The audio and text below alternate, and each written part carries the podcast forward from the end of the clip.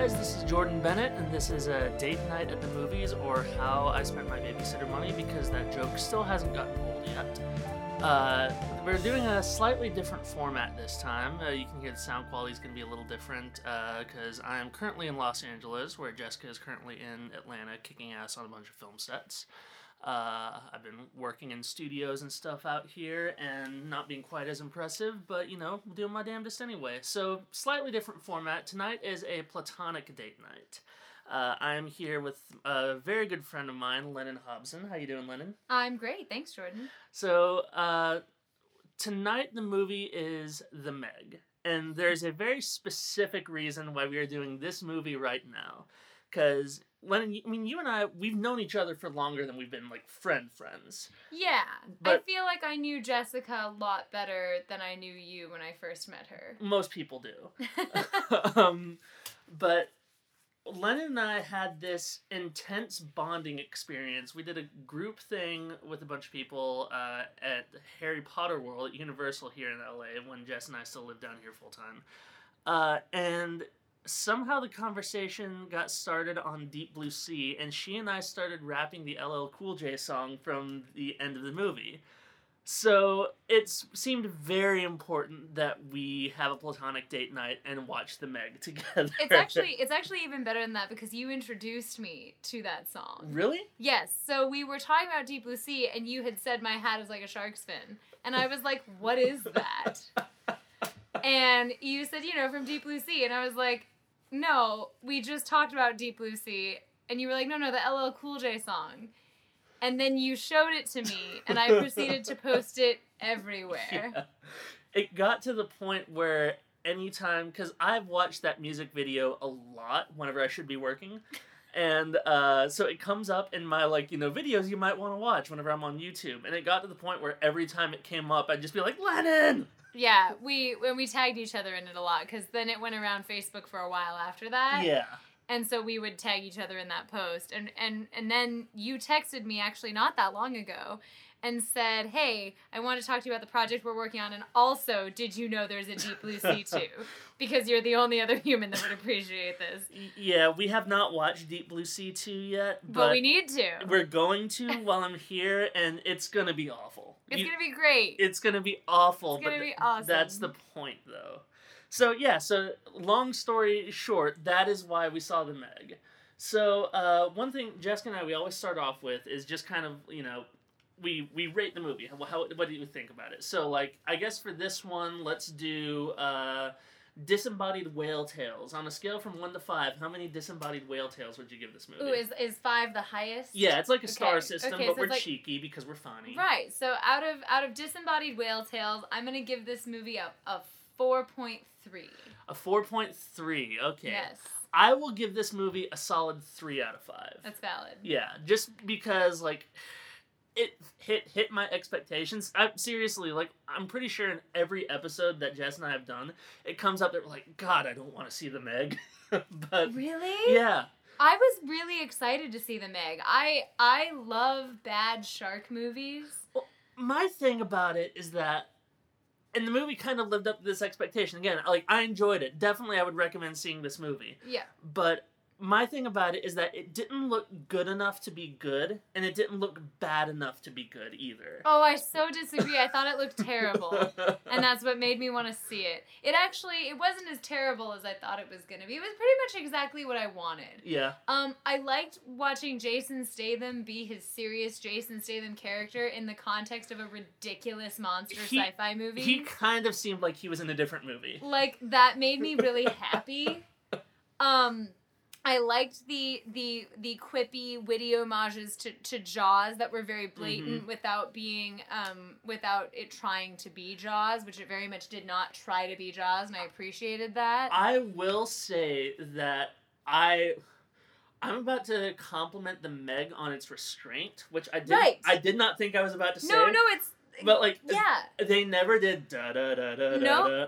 Uh, the uh, the homages to Jaws. So I'm gonna go on ahead and say spoilers because we're probably gonna be jumping around a little bit. You know, Yeah. we we warn you guys on this every time. If you haven't figured it out by now, that's on you. But also, if you're spoiled by the Meg, then I'm gonna question how much you should see this movie. Right. Because there's really not a way to spoil this movie. Yeah, I mean it's it's an experience, and we went and saw it with uh, Cassie and Lachlan, and we all had a grand old time. Yes. But but I will say that the homages to Jaws that it did was pretty subtle. Like it had the dog, of course, Right, which, right. like I told you, I actually that's the one thing I looked up before I went and saw the movie, just because I've been out in LA for two weeks and I'm homesick and I miss my you dogs. miss your dogs, Uh, absolutely. if spoiler alert, they don't actually eat the dog. The dog lives at the end of the movie. So if you are one of those humans like Jordan and myself who really can't handle it when there's a dog in a movie that gets killed, yeah, rest assured you can go see the Meg because the dog lives. right. That that was really like the one caveat. If it said the dog actually dies, I was gonna be like, Lennon, let's just do an episode on Deep Blue Sea too. um, Which we would have. right, but like we the- probably still will. Yeah, no, we that may end up happening. we may just do like a one-two punch of shark movies, you know. Uh, but no, so like the dog's name is Pippin, which is I'm I'm pretty sure that's the name of the dog from Jaws. Whenever uh, that sounds right. yeah, and then they have the whole scene where the kid wants to go in the water and his mom doesn't want him to, which is also from Jaws.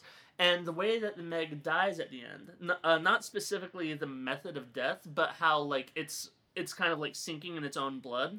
That was very similar to the last time you see the shark in Jaws in the first one. Yeah. hmm I think uh, I I I definitely when I when I go see a shark thriller, Mhm. and I, and I I've had this discussion with multiple um, film buffs on on social media as well, which is like how do you how do you categorize shark thrillers? Mhm, I remember that one. And so I, uh, because I was having trouble categorizing like 47 meters down because it wasn't as silly as the Meg. uh huh. So for those of you who saw 47 meters down, it was like a little bit more of a psychological, emotional thriller than it was a straight up monster movie. But it Mhm. had monster movie elements. Yeah. Well, it's kind of like did you ever see Open Water? Yeah. So Open Water is not a traditional horror movie. no, It's, yeah, it's more of a drama. Yeah. Um, okay, so I guess this is a good time to ask before we dive too deep into the Meg. Your history with shark movies. Have, Oh. have you always been a fan of shark movies? Yes. Well, fir- first of all, my, my history with movies is that I'm a I'm a horror movie and fantasy person, mm-hmm. and so I think for me, what shark movies are is a combination of horror and fantasy. If you if you actually boil down why I like them. Th- that's true. I mean, I, I guess you could consider shark movies fantasy because no shark is as aggressive to humans as they are ever portrayed as being. No, all all shark movies have an element of science fiction, right? Right. And this is why I had the discussion of how, of how do you categorize a, a shark movie? Are they shark thrillers? Are they monster movies? Are they sci-fi? Are they thrillers? Like Jaws was really the, the so Jaws is really the the classic shark movie, right? Mhm. Like you could take it back to Creature of the Black Lagoon, but that was a creature human, not a shark. Right. So if you're going back to the original, you're going back to Jaws, which was the first one to do this. hmm It was a monster horror movie created on the suspense of the idea of a man eating shark, a giant man eating shark. hmm So there was an element of science fiction, but it was not about the science. Right. Shark movies nowadays are less about the suspense and the horror and more about the science fiction part. And that came from the Sci Fi Channel with all of its mega shark versus giant octopus and Sharknado and all that. Well, what's interesting on that, so uh, like a lot of those movies are now basically what Roger Corman's film studio have evolved into. Right. Like he's EPing Camp, all of those. camp sci fi. But what's interesting is that whenever Jaws first came out, do you know what his reaction to it was? no. He, I can't remember who he was talking to. It, it may not have been anybody who we would recognize, but somebody like James Cameron or Bill Paxton or somebody in his repertoire. And he said, "Have you seen this Jaws movie? He did what we do right." Yeah, absolutely. Because it's a movie that should have just been a schlocky B movie. Right, but it wasn't. It's actually considered one of the greatest suspense movies of all time Right. by a lot of like film e- experts. Is that a mm-hmm. thing? I don't know. Can you be an expert on art? I guess. I guess you can if you Uh, that, school That's it. a conversation for another day. but I mean, really, it's it's held up as like one of the greatest horror movies Right. or or, It- or suspense movies of all time. And if, and if you look at what Spielberg did with that movie, Mhm. it was incredibly suspenseful. People were scared to go in the water for decades. People are still scared to go in the water after they watch that movie, and and people who saw it at a young age developed a fear of Oh, sharks yeah, I- across the board. I grew up landlocked Right. and still terrified of like swimming pools. You Right. know? Because as soon as you're in a swimming pool and someone starts humming the theme from Jaws, Mhm. you your instinct is to get out of the water. Uh, All right, so obviously we are both huge fans of the original Jaws. Right. What, uh, in a nutshell, what are your feelings on Jaws 2? Ah, all right, not even close to what they are in the first Jaws. Right. Uh, Jaws 2 was like a bad. Jaws 2 is kind of what I think started the shark thriller trend. Yeah. Right? So so Jaws was like this really great even with all of its problems, perfect suspense horror Mhm. film about a killer shark. Jaws 2 was like a weird, warped, sci-fi, tried to be still scary version of Jaws 1 that didn't really land. The way that I always like to describe it is Jaws 2 is really what Jaws should have been. Right, except Spielberg is like he's be- he's better than that. He's that. better than All that. right, so yeah. Jaws 3.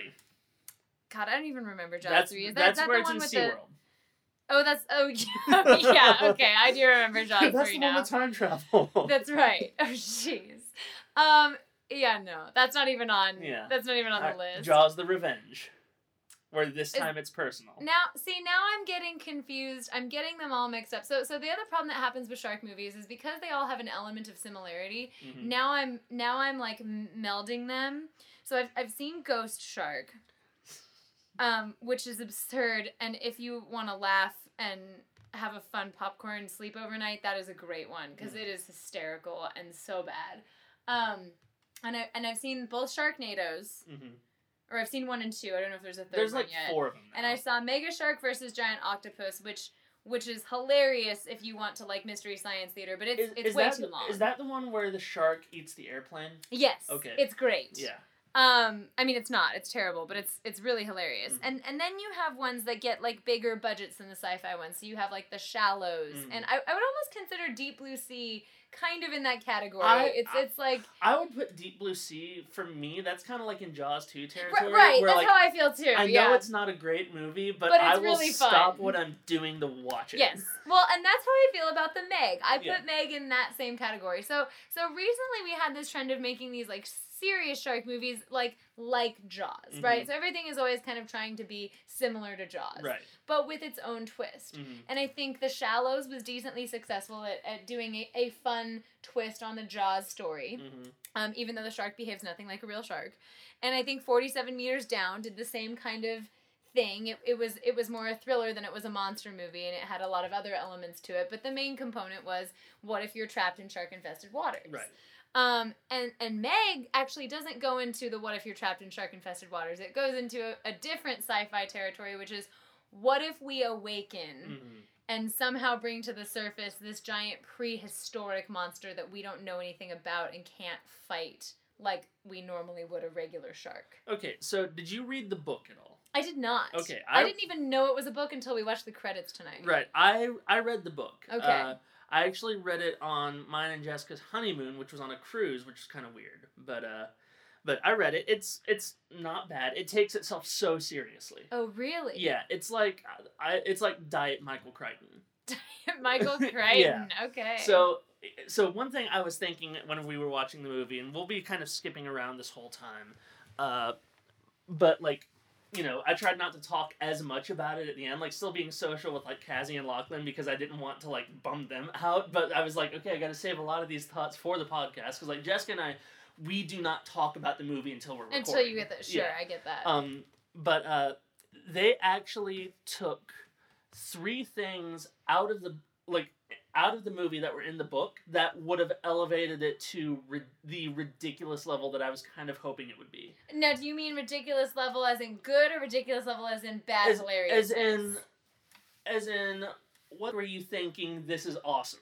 Type of Okay. thing. So okay. like, like, Look more of a Sharknado territory. like, but like, Deep blue sea territory. yeah, more deep blue sea. Okay. Okay. So I'm the back. first thing is that the first chapter in the book it takes place in uh, prehistoric times, and it's obviously not the same Meg that's in the book, Right. but it introduces a Megalodon.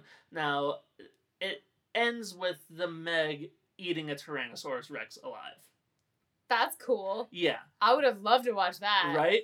So that's I'd how, pay really good money to see that. that's how it starts. And That's so great. so um, one thing I had to bite my tongue so hard not to jump in on this part of the conversation, but you were talking about so in the movie, the way that the Meg escapes into warmer waters right. Oh yeah. is that the submarine containing Hiro from Heroes blows up, which create which uh, like moves the geothermic vent, the heat from that vent, which keeps like underneath the Mediterranean Trench. Yes, So, so it- their, their their theory is that the Mediterranean is that the, it's the not Mediterranean, it's Chinese. Right. Yeah. Uh, sorry. What what am I thinking of? The the Mariana Mariana yeah. Marianic. What's is that what it's It, well, there's the Marianas Trench, which is like somewhere in between like Africa and South America, I think. And so his theory was that that's the deepest that we think the ocean floor is, but I think there's something deeper. Right. Basically, what looks like sand is like a cloud of some. I couldn't remember what it was. Science, science, science, science. Which, which which was at a specific temperature, Right. and so theoretically, there's there's all this sea life underneath what we think the actual sea floor is. Mhm. Which, like, I've I've kind of heard that theory in passing. Yeah.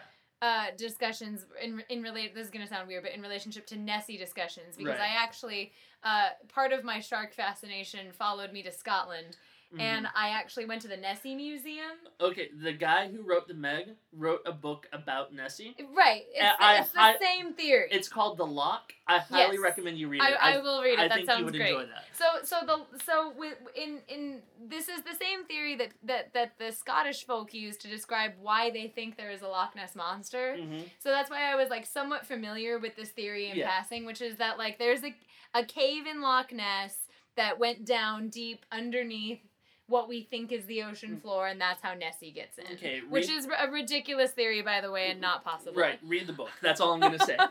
um, but so basically, there's like this layer of like, like an underwater cloud is how I'm gonna describe Yeah, it. that's just how this- describe it Just the for the sake of moving on the conversation, that separates the cold water that we think is at the bottom of the sea and the warm water that's being heated up by the geothermic vents where the Meg is actually living.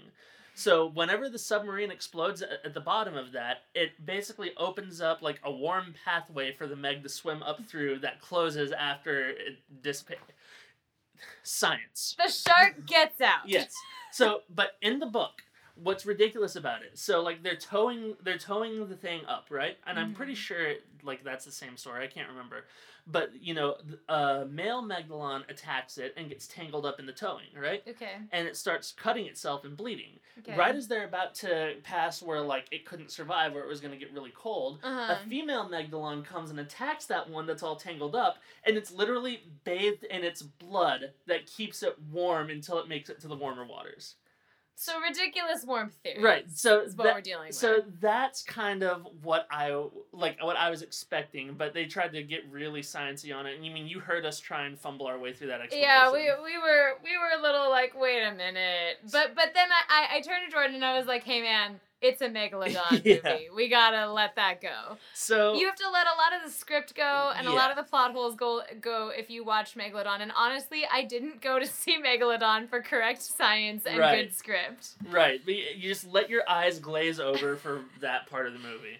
But um, so the last ridiculous thing that, that I really think that would have just elevated this movie into oh my god, I can't believe they did that territory. So at the end of the movie, there are two Megs by the way in this movie. They capture and kill Yeah. the first one, and then all of a sudden the second one comes up and jumps on the boat and eats the carcass of the first one. That that was my favorite part of the entire movie, Mhm. and that was my favorite homage to Jaws. right. Because in Jaws, when they catch the tiger shark and the Mhm. whole town thinks it's safe and everybody gets back in the water, Right. and then you realize that there's another shark that is the real Jaws, and, and when they did that in this movie, I pretty much knew right away. I was like, well, he's still got 40 minutes Yeah. left. That's not that It's, shark. it's kind of like whenever you watch that movie Speed, and they're like, "Is the bus gonna make the gap in the interstate?" And you're like, "Yeah, because this movie's halfway through." right. But so so they end up killing the Meg at the end of the movie. He slices its stomach and then stabs it in the eye. And as it's kind of dying, With the shar- drug, right? Right. Yeah, with the Uh, shark tranquilizer. other sharks come and eat it and everything.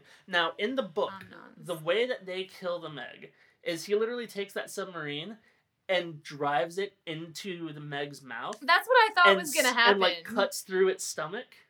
So to me, that's like if you were gonna go like sci-fi, like sci-fi channel level of schlock, like that's what they should have done.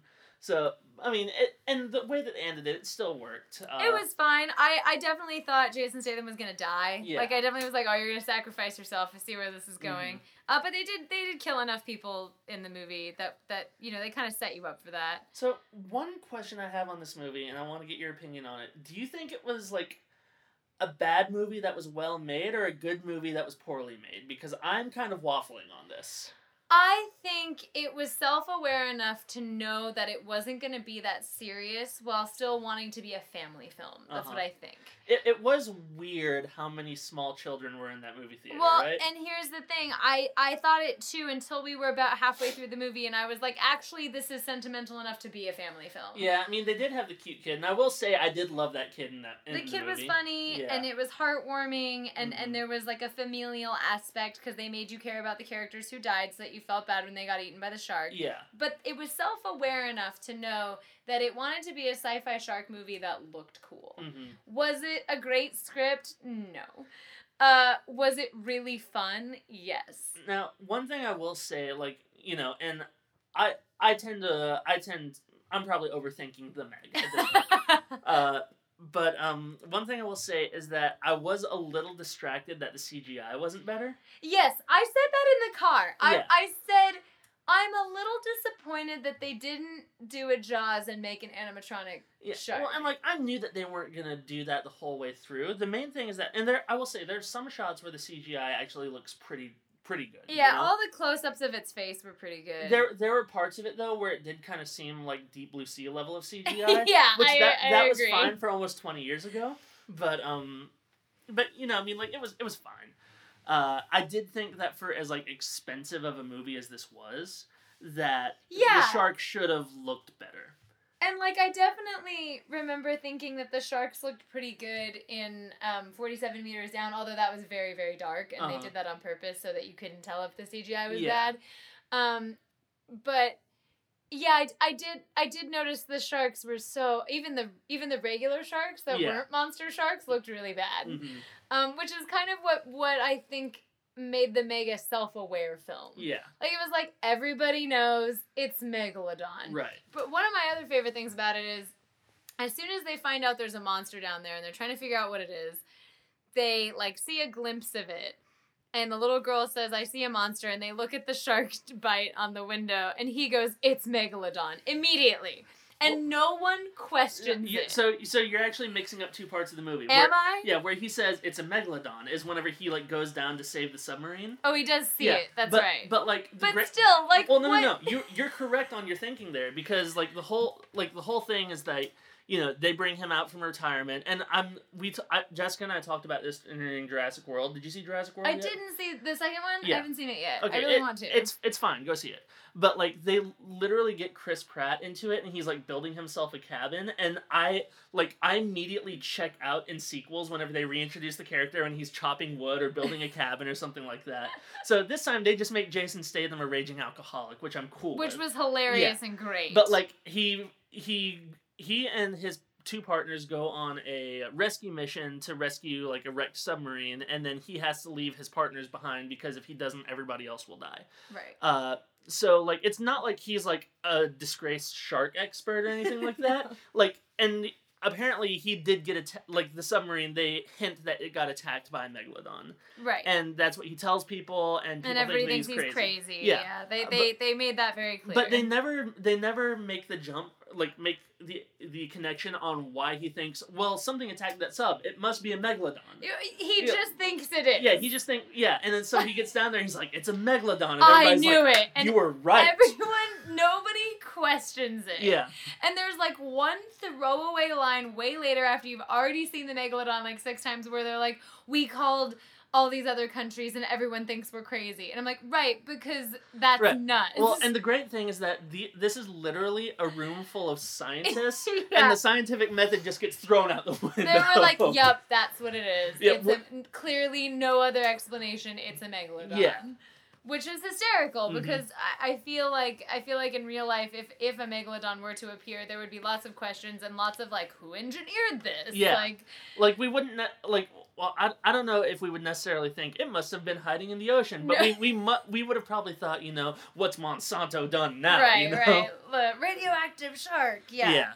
Um, I actually I was surprised they didn't go with the thawing out theory. That's Yeah. what I thought it was gonna be. I Uh-huh. thought it was gonna be like a, a megalodon was frozen in the in the ice. Well, uh, but I mean, you already you already got that mega shark. Uh, We d- yeah, that's true, So I mean, they had to keep it original, right, right. Now there were a couple of times in this movie where I where you know if we're talking about like the scientist's motivation of just being like yes it's a megalodon without without being like well no let's look at Let's every analyze possi- it. yeah uh, but And like nobody cares. yeah where character motivations went completely out the window for one thing the adorable eight year old girl how does she know how to take the elevator down to like under the sea How does the, Like- no? I'm like sorry. who gave the eight year old security clearance that's She's what also on the ship at the end when they are actively fighting the shark. well Like I was like, wait, wait, wait! You took the eight-year-old on the shark fighting boat. yeah Who?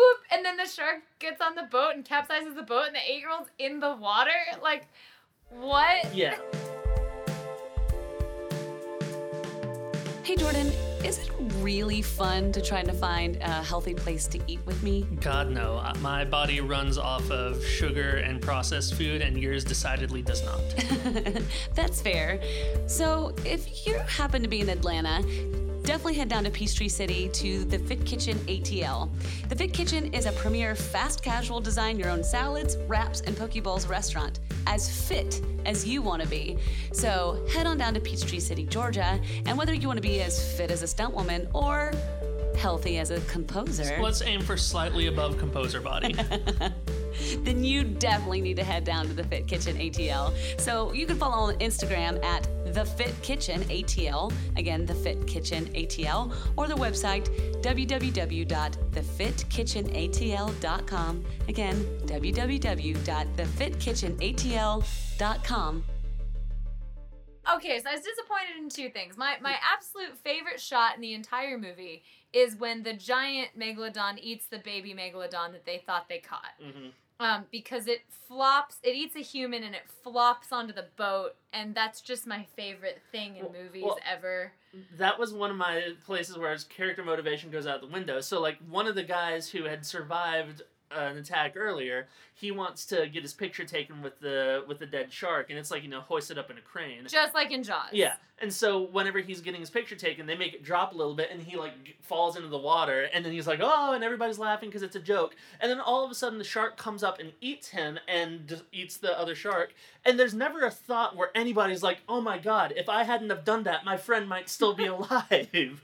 like they're they're just like they're, it's literally like, "Oh, nothing could have stopped this." I'm like, "Well, yeah, maybe if you didn't put him in the water, he wouldn't Maybe be like, thrashing around." yeah, maybe your friend not being in the water. Although to be fair, it did flop onto the boat, yeah. and they didn't linger on the shot quite long enough for me, probably because the CGI wasn't good enough. Uh huh. But I love sharks doing ridiculous unshark-like things. It's Mhm. very amusing to me in movies when they become like monsters, and and I, for some reason there's something very satisfying. And this is like across the board, most humans really like this. Like if you go see Godzilla, you want him to stomp around the city. Right. If you go see Jurassic Park, you want to watch a Tyrannosaurus destroy things. Mhm. Like it's very very satisfying. When you're a little kid and you build like block cities, you want to smash Right. them. So there so there's like something in, insanely satisfying about when you go see a shark movie watching the shark eat things is Mhm. very important Right.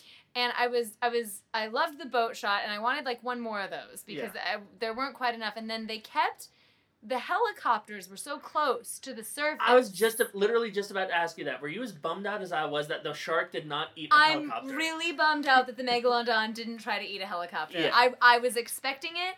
I was ready for it. When the helicopters got close, I was like, "Shark's gonna eat him." hmm And when they didn't, when they bumped into each other, I was like, did they do that as a red herring on purpose, or did they run out of shark money? Like, they set us up for the shark to eat the Mm-hmm. helicopter, and it would have been really satisfying to watch, and then they didn't. No, they did. I feel like that was a missed opportunity. It, I think that was a missed opportunity. I will say I that I will commend them for following through and having the shark eat the guy in the inflatable bubble. yes. Yeah. We all wanted it, and we needed it. um, I I lost I lost track of the body count in the beach. M- not because I think so many people got killed, but because I was surprised how many people survived. Yeah, me too. Yeah. It didn't go on a blood massacre. Now, I'm not sure if the movie did that on purpose. Well, all right. So here's what I've heard, just from like interviews and stuff like that, is that they had gone into this movie has been in development hell for like something like 15 years. yeah, because probably people fought over what they wanted it to be a horror movie or a comedy. Right. Like I think Eli Roth was going to do it at one point, Oh, but God. but the rumor is whether this is true. Would have been so much blood if he'd done it. Well, the rumor is whether it's true or not is that he wanted to direct it. He also wanted to play Jonas. And I okay. yes, and I don't think anybody was ready for to give Nobody Eli wants Eli Roth to play Jonas. Right. But so like so whenever they finally got the crew and, and everybody together, uh, John Turteltaub, Jason Statham, Mhm. everybody, they set out to make a really gory R-rated movie. Okay. Uh, but then, like once they had finished filming, because you you know that it didn't take long for them to film No. this. Most of this went into post production. Yeah, most of it was But CGI. by the time they were doing post production, the studio had come in and said, "We want it to be PG thirteen. You Mm, can't family you movie, can't yeah. do all the effects and shots that you had originally set out to do," which everybody was a little disappointed on. So and like and the one thing they said is like, "Yeah, we're not you're not going to see deleted scenes on this because literally we would have to go back and almost remake the movie to make it as bloody as we wanted to make." That's interesting to me. I don't know. I don't know if I agree with that choice. Mm-hmm. Um, I think it certainly worked. I, I don't agree. People said it wasn't bad enough to be funny, and I, I disagree with that. I think it was Mhm. bad enough to be funny. Uh, I think it was intentionally campy. I think the reason that people felt like it's a little too clean to be funny and still not good is because of the family element. Right. Because Well- they clearly wanted to make a family film, and I think I think if if anybody were to complain about it, that would be where I think they went wrong. Yeah. Because there was a lot on this movie that they did right. No, yeah, I, I'll agree with that. I mean, this was like a, something like a hundred and fifty million dollar movie, like you know, really expensive. Yeah. So you, so I mean, you can't blame the studio for th- for having that line of thinking because already, like you know, I think the movie made something like fifty million dollars U.S. this weekend. Well, and clearly it worked because a lot of families were there with young children. right, but like, like if you think about it. Nowadays, the way that box offices work, fifty million dollars in an opening weekend is pretty good, Yeah. but you can expect like sixty percent of that to drop off. Right. So they're already going to have trouble recouping their costs on this. Right. Now, I I'm usually have a pretty good sense of product placement. I didn't get any overly product placement stuff in here. There May- was there was Coke, but that was about it, and there was Heineken. Heineken. Was there Under Armour? Was that one of them? Uh, Or probably. yeah. I, I feel like I remember seeing that on him twice. because like they're all wearing that type of stuff. They but I couldn't yeah. tell if it was Under Armour or not. I feel like I remember seeing that logo. Yeah. Might not have been them. But- it might have been something like them. But this was also like a hardcore U.S. and China uh, partnership on this, because in the book, the whole thing in the book is that it actually comes from the Marianas Trench. Uh, right. That's what they talk about in the movie. Yeah, But, but- then they're in Hong Kong. right. Well, that's that's because they bent they bent themselves so far backwards to make this a co-Chinese production. I see. I see. Yeah. So like they Marianas. so that's what I meant. yeah, if you if you had actually like if you read the book and you are expecting things from the book, which again you probably shouldn't because it's the Meg. uh, but um, but like you, it's obvious in the first twenty minutes of that movie how much they're being like you know this is China, this is China, this is China, this is China, and if you're cynical like me, you know it's because they were trying to keep that Chinese money flowing. Uh, I did think at the end of the movie, so like I can't remember if I said this or if I just i- hinted at it, but basically he cuts the shark's stomach open, stabs it in the eye, and then a bunch of other sharks come around there. Now this is all within eyesight of what they say is one of the most densely populated beaches in the world, Right. and there's literally like thirty sharks that come up there, and I'm just like. there was way more than thirty. Yeah, maybe this isn't. This was like an Aquaman level of sharks, right? Yeah, it was so many. I'm sitting there like, you know, maybe this wasn't the best place to put a beach. like it's kind of like there's like is like Seal Beach somewhere in like Right. middle California where like they're like, no, don't go swimming there because there's, There's seals and there are great white sharks. Like that's literally like entire there episodes of Shark Week. a bunch of hammerheads. Yeah. And, uh, that's another thing. I was like, I don't know if these species of sharks actually like swim in the same circles. Yeah, you know? there was a like lot. there's like hammerheads and there are tiger great sharks, whites. great whites. Yeah, there were a lot. It that was, was- that was a bit much. it was a little distracting. Um, I but see, I I I think I forgive that kind of stuff in something like The Meg, mm-hmm. because I'm not expecting accurate science. Right. I'm not expecting even a level of 47 meters down, which had a little bit of suspense. And I'm definitely not expecting a Jaws level movie. I'm expecting a movie with shark jokes, monster movie faux pas, Mhm. and Jaws homages. And I, and I think it I think for for an overall film it did that. Yeah. I really enjoyed watching Jason Statham be his usual serious character in a ridiculous sci-fi monster movie setting. That was very enjoyable to me. And this is definitely a movie to watch in a group too. Like you know, because like the, our theater was packed and like everybody was having fun except for the crying kid in front of us. But I could do a whole episode just on that. Nobody wants to hear it.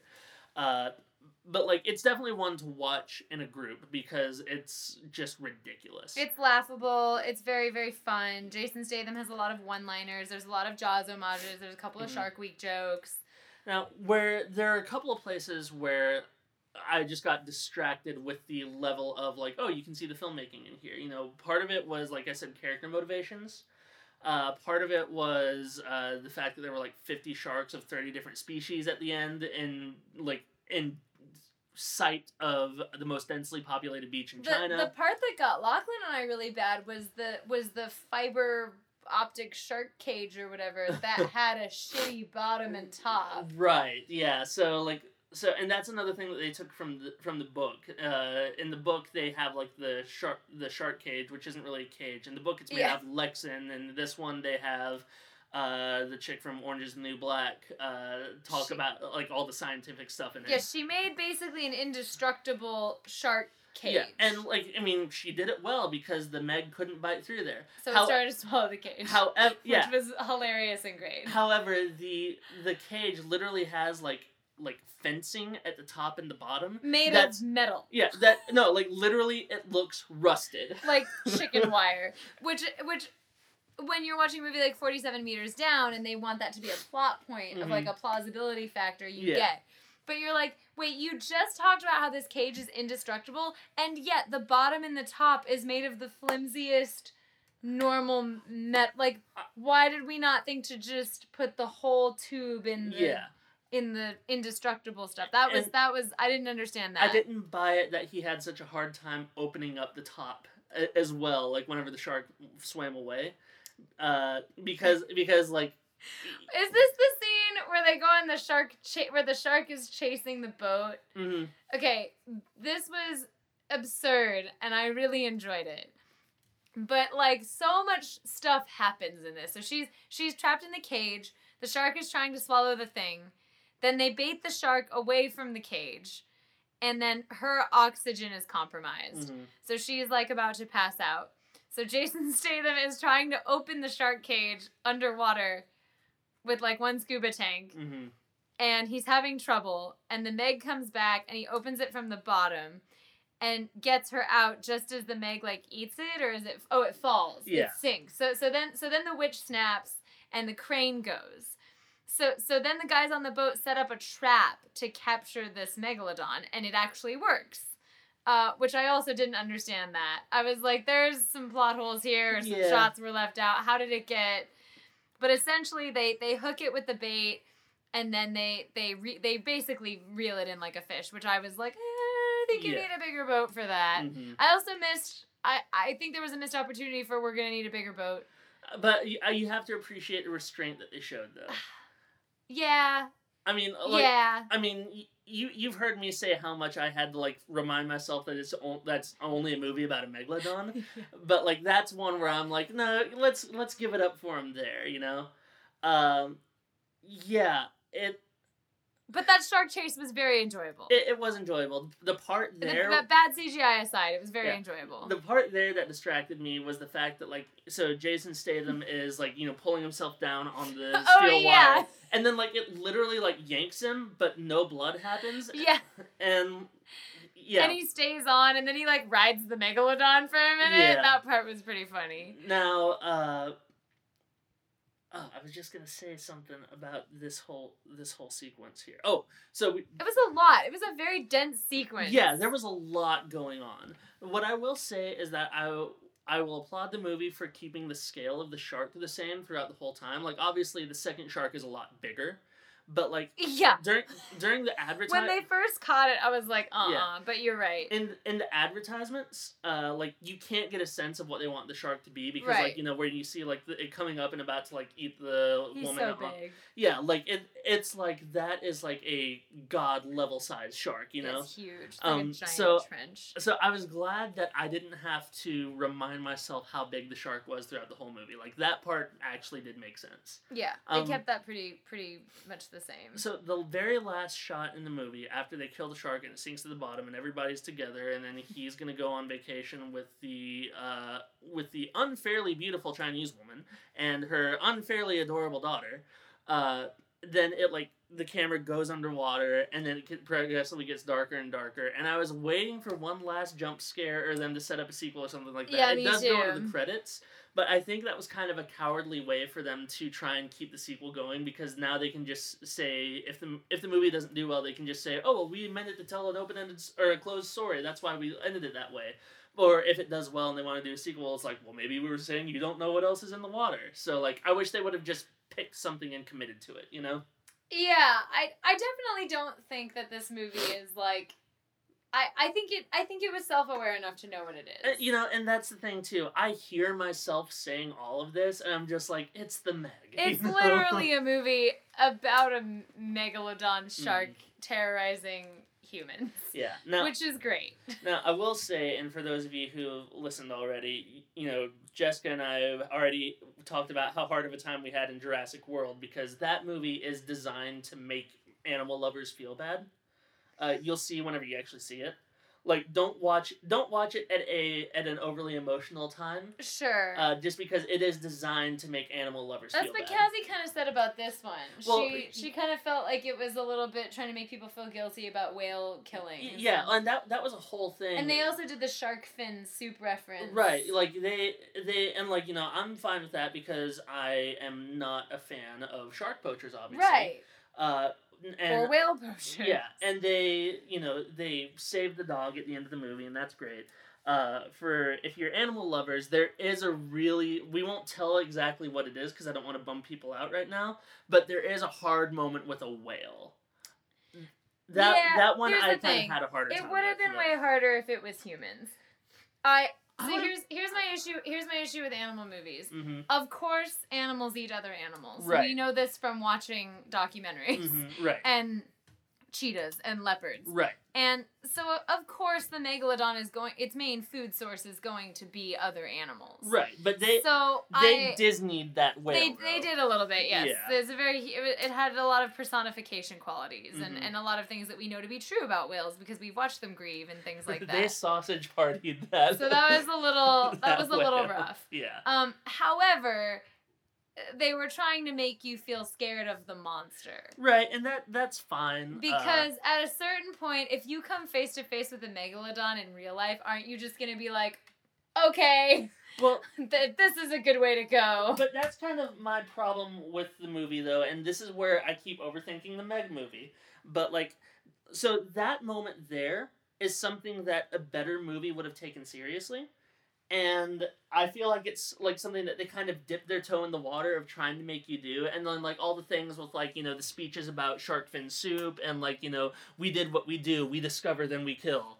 Like I felt like that was them kind of dipping their toe in the water of trying to be taken seriously. I think that's a fair uh, critique of the movie. Yeah, and I, I like I said, I would have liked it if it would have just, if it would have picked the lane and gone with it, and if they would have been like, you know what, there hasn't been an objectively good mo- shark movie since Jaws. We want to make that movie. I would have been all on board. Or if they were like, you know what, we want to do Sharknado, but, But let's with do better effects. yeah, let's do it with a with a movie that you can actually enjoy. And I definitely think it was more on that route. Yes. But I, I, felt. I felt like they wanted to have it both ways, and it didn't fully succeed at either one. Now I will follow that up with saying you should see this movie. It was is- very fun. It is very fun. Uh, you know, three out of five disembodied whale tails is not a bad critique. Uh, but I, it was exactly what I expected. yeah, Uh, you know, I could have done with one more like shark eating a boat or shark Mhm. eating a helicopter would have made me pretty happy. yeah, Um, but like the offhanded comments about the animal rights didn't really bother me because they, they were thrown away. hmm uh, which might be your problem with it. It was, I- it was like, well, either make a statement or don't. Yeah, it- but they were such a throwaway thing. It didn't really, it didn't mess with me any. It, it's kind of like if it's in a movie and they start talking about like you know there's a Harvey Weinstein character who's assaulting women and they they're just like yes that's wrong nobody should do that And Now right, let- and then they throw it away. and it yeah now let's go back to watching this monster destroy the movie it's like well where did that come from you know Yeah, that's. I think it's a valid critique of the film. that's what stops it from being a 4.3 for me That's valid. yeah That's a that's a totally valid critique. I I don't expect that much from shark movies. that and yeah again, I just I I'm take myself with a grain of salt that I am probably overthinking the Meg I really I love I, I really wanted to see that opening shot of it in the in the tank and I and I was very satisfied with how long that tank shot lasted. hmm Um and again, I love sharks flopping on boats. It makes me really happy. Um and I, I liked all the Shark Week comments and I and I liked the kind of human money villain. hmm I thought it was a funny character and I, I did find it weird satisfied when he was eaten. I did find it weird. Again, that's another place where I think the movie wanted to have it both ways. It almost felt like some of the moments with him were from reshoots. yeah, oh I'm sure they Yeah, were. Like, like obviously, you know, he makes this really emotional speech, and then he leaves, and then it's like it turns out he's like, yeah, now we're gonna kill this shark. But it is such a hard turn that I could only sit there and think, and because like he's played pretty serious at the towards the beginning of the movie too, where like you know people are trapped down there, and most character so Dwight. I thought I think that's just a that's just Well- a villain move. That well, no, was no, no, just no. to make you So- trust him to turn it on you, which so I never did. Dwight from The Office is the money guy, right? And you know he does a pretty good job at it. But most of the time in movies like these, especially schlocky ones, if there's the money guy, as soon as something goes wrong, the money guy's always like, "Well, what about my sub? What about my sub?" And everybody's like, well, "There are people down there." So at the very beginning, whenever the sub first gets trapped, he's like, "Oh my god, how do we save them?" Like he is all on board for doing the right thing. So I think I think in the director's defense there, I think they wanted that. I think what they wanted is for you to trust him hmm so that his flip was more dramatic. The problem is nobody bought it. The- Everybody was distrusting of Yeah, him. well, the, the problem too is that I mean it's just casting because I think Rainn Wilson is actually a, a lot better of an actor than people give him credit for. Uh, even in like House of a Thousand Corpses, uh, I mean, of course he. Is his- that the Rob Zombie film? yes, it is. Yeah. It's the one where they turn him into a. I mer- hate that one. It, it's not a good movie. I hate Rob Zombie. Not as a person, just his movies. No, we're trust me. I'm gonna have lots of thoughts whenever we talk about the new Halloween movie. Uh, then Rob I, Zombie you know, I didn't through. even watch it because I just am. I'm. He's so gross. Yeah, but The Meg wasn't gross either. So Right. if, if you were afraid of it being uh, grotesque, it- it is a largely bloodless movie. yeah, there's really not a lot of gore. It's a lot of implied and a lot of swallowing whole. Right. Um, I did. I did, however, question when that guy climbed on that whale carcass. Mhm. I was like, you would be vomiting. Yeah. But so before I lose my train of thought, so it's Dwight from The Office, and he's he's good in this movie, and he plays both versions, like the serious, like you know, yes, I want I want to make sure everybody's okay, well, and also the yeah, we got to stop this because of lawsuits. Like he does that well.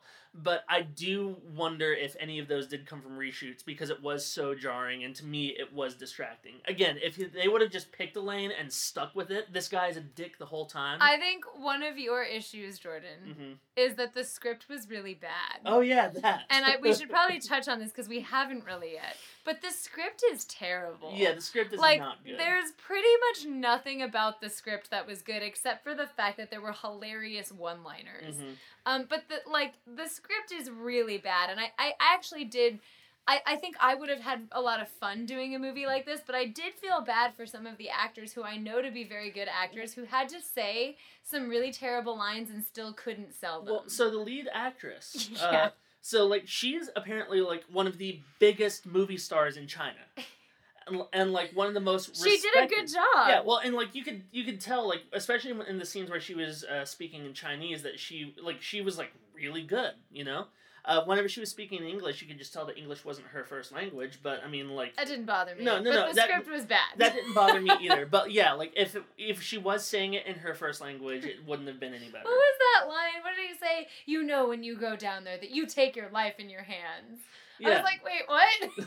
what are we? What are we doing right now? What, what am I doing when I cross the street on What the way back to my that car? mean? Yeah. Uh, and there was a lot of stuff like that where you were like, what are they saying right mm, now? Mm, right, but like it's almost like they wrote out all the one-liners and were like, "Oh my god, we have to write a movie now." Yeah, I, If this movie were- definitely what it felt If this movie were 30 years older, this would have been prime 80s Schwarzenegger. absolutely, Yeah. absolutely. Yeah. Which I mean, Statham does a good job with movies like that. Honestly, if I had gotten the script, I would have wanted to do it too. Yeah. But but there are just some lines that I think those poor actors couldn't sell, No, like I don't think like that one, Yeah. and many others. Yeah. Now I did love the uh the tech in the movie, you know, they uh, I mean, they made him kind of a, to be the token African American guy. Like they had him start rapping in one scene. I, I I questioned that. I really enjoyed him. no, I really like him but as an actor. but I did question that. I was like, really Hollywood? We we went with like a stereotypical like token black character and, that and- and like. again, you and I are about as white as it can possibly be, so maybe we're not qualified to really talk I, on yeah, this. maybe but not. Maybe we should ask a black person. Yeah, but it did like it was something that I noticed. Now I will say that him as an actor, uh, Page Kennedy. yeah. Uh, so he was on. I I reckon I know he. I think he was on like The Wire or Oz or something like that. I knew him from uh, Weeds. He was he was one of the antagonists on Weeds for a couple of seasons. Yeah, really yeah, I remember watching it. Uh, he was uh, he was also um, on My Name Is Earl when they sent Earl to prison. He was the one who was secretly in love with the other gang leader, and like he's always great to watch. I just kind of yeah, he's a good actor. I like to me there were parts where I felt uncomfortable with what they did with this character, but Well, again, so I I- don't know if I'm if I'm over. Maybe we're being sensitive. Yeah. Well, it was interesting that you say that though because I did just watch uh, an interview with a, a woman who was talking about uh, black female tropes in Uh-huh. movies and how like there's there's three main black female tropes. There's the oversexed whore, Uh huh. the mammy, hmm and the sassy black friend. Right. And he fell into the sassy black friend category Right.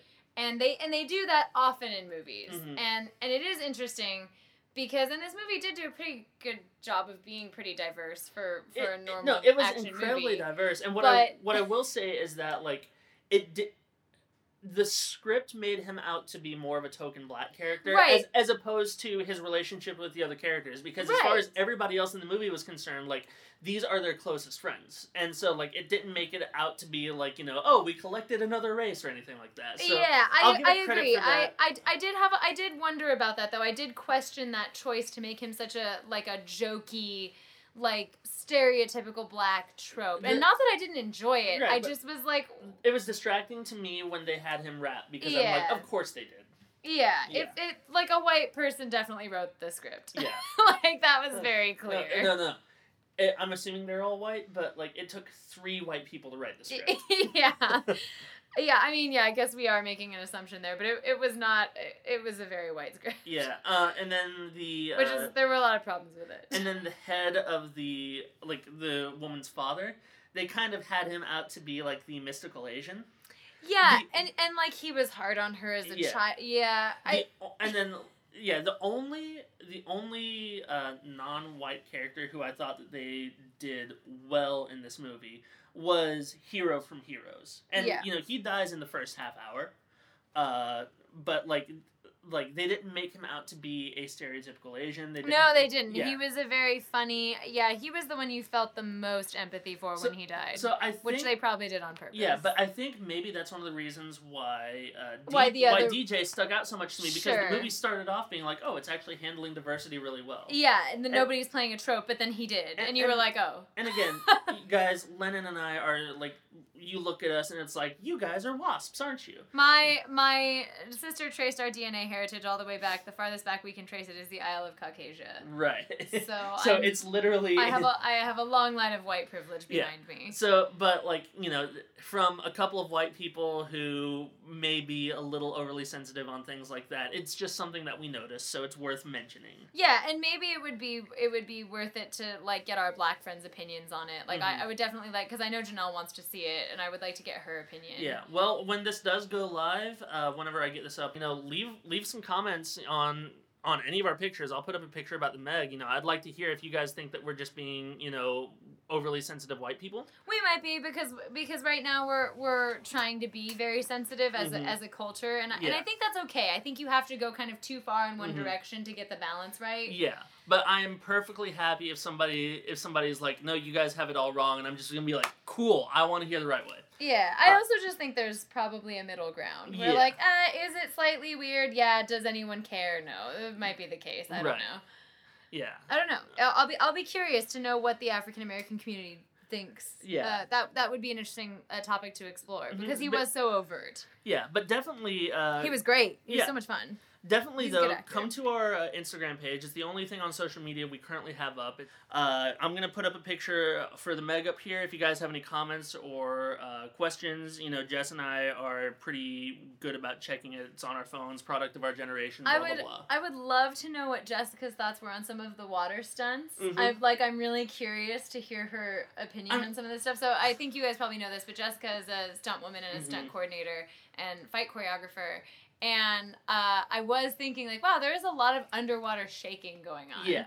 There were there weren't I don't know if I don't know if they're I mean I know they were considered stunts, but I would be curious to know what she thought of them because it felt Yeah. to me like a little bit of a cop out Well, and with the bubbles and the shaking. Like I was like, you didn't do a stunt. You just shook the camera underwater for Well- a second. the entire idea because she was supposed to come down on this trip with me for at least the first week and the entire idea was for lennon to join the two of us on seeing this movie. So i am disappointed that she didn't get to see it with us. Uh, eventually i'll get her to see it and maybe she'll, i'll have her uh, post some thoughts on it. Uh, lennon where can people find you? People can find me on Instagram at Lennon D. Hobson, and yes, I was named after John Lennon, so it's spelled L E N N O N. So Lennon D. Hobson on Instagram, or on Facebook, you can follow me at Lennon Hobson, dancer and choreographer. hmm uh, twitter? Uh, Lennon Hobson. cool and uh, do you have anything that you want to plug? I know that you're. Uh, this will probably be up after you're done with Starry, but you're just finishing up uh, Starry. I am, yeah. I'm just finishing up a musical at Rockwell. It's an original show called Starry about Vincent Van Gogh and his brother. Um, it's very, very fun. I had the pleasure to choreograph and perform in it, and we are uh, we've sold out our West Coast debut at Rockwell, and are hopefully going to have extensions. Yeah. So be on the lookout for my posts about Starry if you want to come uh, see us dance and sing and perform. Yeah, I mean, I went and saw it uh, a couple days ago, and from what I could see and hear, I liked. It is not in a very good venue for the show. I think the show has a lot of ambition. I would like to see it at a proper venue. Same. I Uh, think the show. I think the show is very, very Yeah, well done. But there is a point in the Rockwell. If you ever go see things at the Rockwell, uh, first of all, they're going to charge you nine dollars for a watered down beer. That's that is like.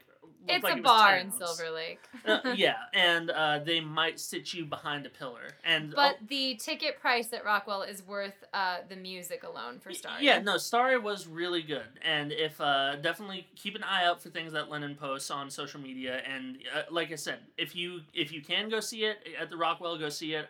Otherwise, keep an eye out if it's going to be at a more traditional venue because it is definitely worth seeing. A lot of the music in there was really good, and Lennon's choreography is great in it. And if you, oh, thank you. You're welcome. Uh, if you are a horror movie fan and you liked what I have to say about uh, horror films and suspense thrillers and bad shark movies, then you will probably be a big fan of the theater company that we are launching in October in Los Angeles called Boomstick Theater. oh, really? And yeah, we have a fundraiser for our inaugural season coming up Yeah. at the El Cid on Sunset on October 26th. Um, you can find us on Facebook at Boomstick Theater or on Instagram at Boomstick Theater. And uh, we will have, and all the information's on our website at www.boomsticktheater.com. Mhm. We've got Alice playing a rock concert, and we're doing a couple numbers um, from Evil Dead.